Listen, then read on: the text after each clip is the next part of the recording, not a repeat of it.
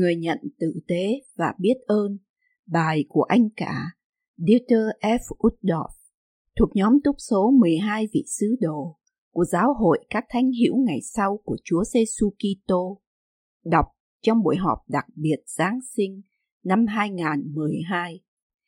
Thật là một thời gian tuyệt vời trong năm. Khi nghe tiếng nhạc tuyệt diệu, thấy các ngọn đèn và cảm thấy cái lạnh của thời tiết, thì tôi nhớ lại rất rõ nhiều dịp trong suốt cuộc đời tôi khi tinh thần Giáng sinh đã sưởi ấm lòng tôi và nâng cao tâm hồn tôi. Giống như nhiều anh chị em, tôi thấy rằng một số những kỷ niệm Giáng sinh chiều mến và sống động nhất là từ thời thơ ấu của tôi. Mặc dù tôi lớn lên trong những hoàn cảnh khá nghèo khổ, nhưng cha mẹ tôi muốn Giáng sinh phải là thời gian vui vẻ và tuyệt diệu cho con cái của họ. Họ dành ra nhiều nỗ lực để làm cho Giáng sinh thành một thời gian đặc biệt cho gia đình chúng tôi. Là con cái, chúng tôi làm quà tặng cho nhau. Một năm nọ, tôi nhớ đã vẽ hình để làm quà Giáng sinh cho chị tôi. Tấm hình đó chắc hẳn không phải là một tác phẩm nghệ thuật, nhưng chị tôi đã xem nó như là một vật quý báu. Ôi, tôi yêu thương chị tôi biết bao vì điều đó. Một năm khác, người anh lớn hơn tôi 12 tuổi đã tặng cho tôi một món quà quý báu. Anh ấy nhặt được một que củi trong công viên gần nhà và khắc nó thành một cây dao nhỏ đồ chơi. Cây dao đó thật đơn giản, không kiểu cọ gì cả. Nhưng ôi, tôi trân quý món quà đó biết bao, vì nó là quà tặng từ anh tôi. Một trong những niềm vui của mùa Giáng sinh không phải là thấy gương mặt đầy phấn khởi của trẻ em khi chúng cầm trong tay gói quà chỉ dành riêng cho chúng sao. Tuy nhiên, khi chúng ta lớn tuổi hơn, khả năng của chúng ta để nhận quà với cùng một lòng nhiệt tình và chân thật, giống như vậy, dường như giảm bớt. Đôi khi, người ta còn cảm thấy ngượng ngùng hoặc cảm thấy mang ơn người tặng quà, thậm chí cả một lời khen. Họ lầm tưởng rằng cách duy nhất có thể chấp nhận được để đáp ứng việc nhận quà là bằng cách tặng lại một vật gì đó có giá trị lớn hơn. Những người khác hoàn toàn không thấy ý nghĩa của một món quà vì chỉ tập trung vào bề ngoài hay giá trị của món quà và bỏ qua ý nghĩa sâu xa của món quà mà người tặng đã chân thành tặng cho. Điều này nhắc tôi nhớ đến một sự kiện xảy ra trong đêm cuối cùng của cuộc sống của đấng cứu rỗi. Ngài quy tụ các môn đồ yêu dấu của Ngài lại quanh Ngài, bẻ bánh với họ và đưa ra cho họ những lời chỉ dẫn quý báu cuối cùng. Các anh chị em còn nhớ là trong khi đang ăn, Chúa Giêsu đứng dậy, đổ nước vào một cái chậu và bắt đầu rửa chân cho các môn đồ của Ngài không? Khi Ngài đến bên Simon Führer thì người đánh cá này từ chối và nói rằng Chúa sẽ chẳng rửa chân tôi bao giờ. Đấng cứu rỗi dịu dàng sửa sai ông. Nếu ta không rửa cho ngươi, ngươi chẳng có phần chi với ta hết. Tôi chắc chắn rằng Führer nghĩ là ông có lý do cao quý để từ chối sự phục vụ này và cảm thấy rằng ông đã làm điều đúng. Nhưng vào lúc đó, ông đã không hiểu rõ ý nghĩa thuộc linh về điều Chúa Giêsu đang làm cho ông. Vào thời gian Giáng sinh, chúng ta nói rất nhiều về việc ban phát và chúng ta đều biết rằng ban cho thì có phước hơn là nhận lãnh. Nhưng tôi tự hỏi, nếu đôi khi chúng ta xem thường hoặc thậm chí còn không đếm xỉa đến tầm quan trọng của việc làm người được nhận quà. Vào một ngày Giáng sinh cách đây nhiều năm, một bé gái nhận được một bộ dụng cụ làm chuỗi hạt rất đẹp. Cha của cô bé ấy đề nghị nó là một vật gì đó cho một trong số những người họ hàng đến dự tiệc gia đình.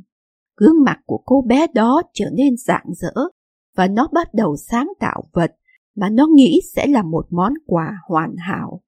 Nó đã chọn một người mà nó muốn tặng vật đó. Đó là một người cô lớn tuổi với gương mặt khắc khổ và tính tình khó chịu. Cô bé đó nghĩ, có lẽ nếu tôi làm cho cô ấy một cái vòng đeo tay thì cô sẽ vui lắm. Vậy nên, nó cẩn thận chọn ra từng hạt một và cố gắng hết sức để làm một món quà đặc biệt cho cô của nó. Cuối cùng, khi làm xong, nó đến gần người cô, đưa cho bà chiếc vòng đeo tay và nói cho bà biết là nó đã thiết kế và làm chiếc vòng đó chỉ cho riêng bà mà thôi.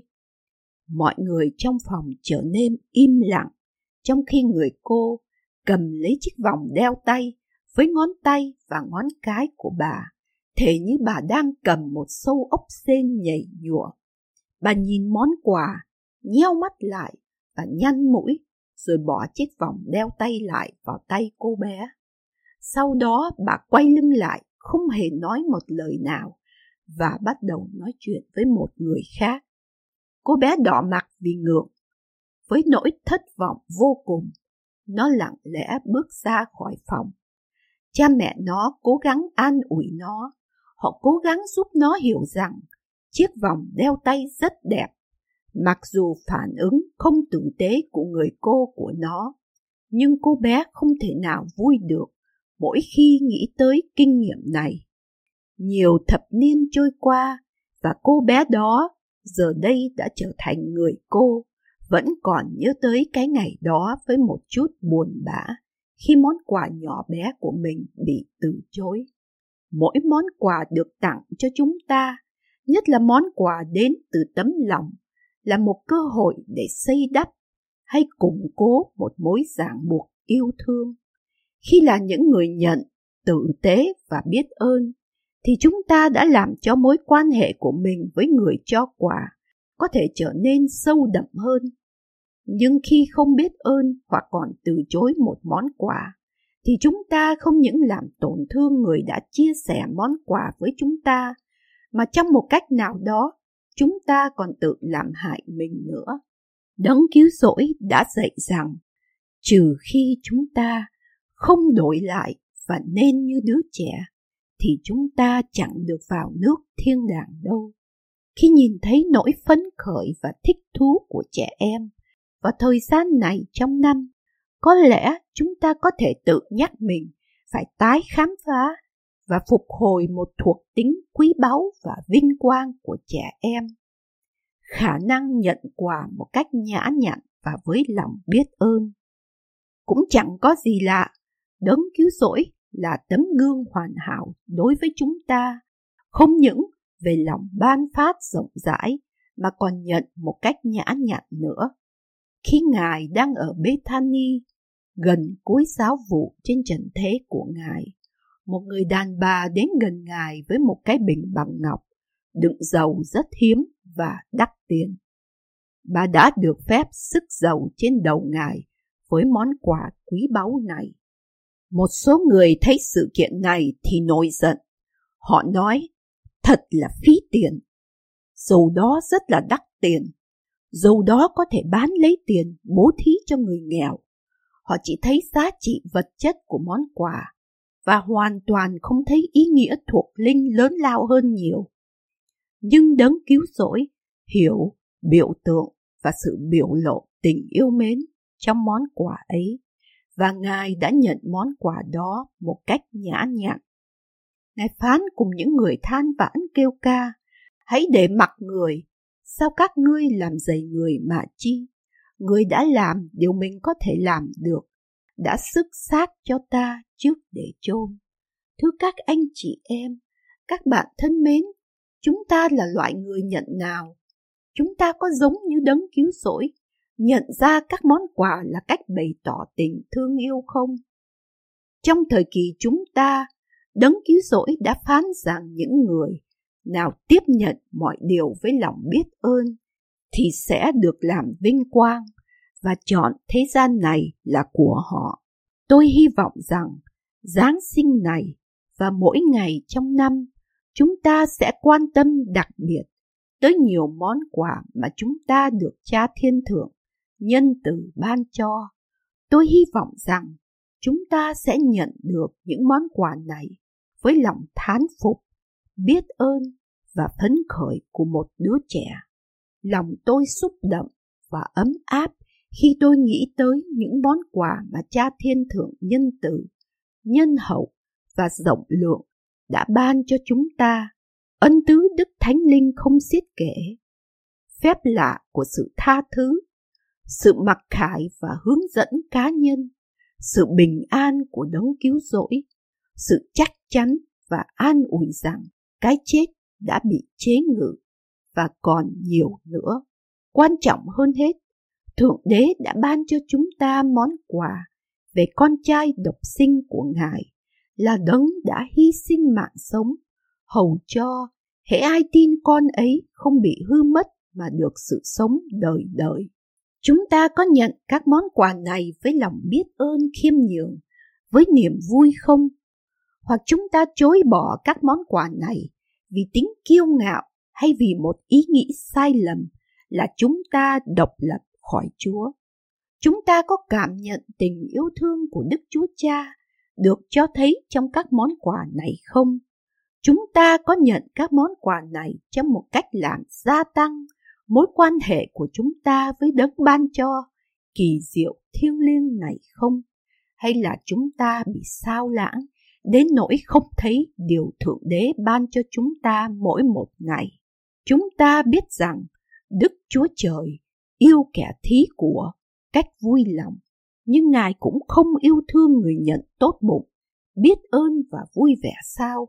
Vì nó có ích lợi gì cho một người nếu một ân tứ được ban cho kẻ đó, và kẻ đó không chấp nhận ân tứ ấy, này, kẻ đó không vui sướng với điều được ban cho, và cũng chẳng vui với đấng ban ân tứ cho mình. Cho dù đã trải qua chín mùa Giáng sinh hay chín mươi mùa Giáng sinh, thì chúng ta cũng vẫn là trẻ con. Chúng ta đều là con cái của cha thiên thượng. Do đó chúng ta có thể trải qua mùa Giáng sinh này với lòng thán phục và kinh ngạc của một đứa trẻ. Chúng ta có thể nói, tim tôi tràn trề niềm vui sướng và tôi sẽ hoan hỷ trong Thượng Đế của tôi, đấng ban cho tất cả mọi ân tứ tốt lành.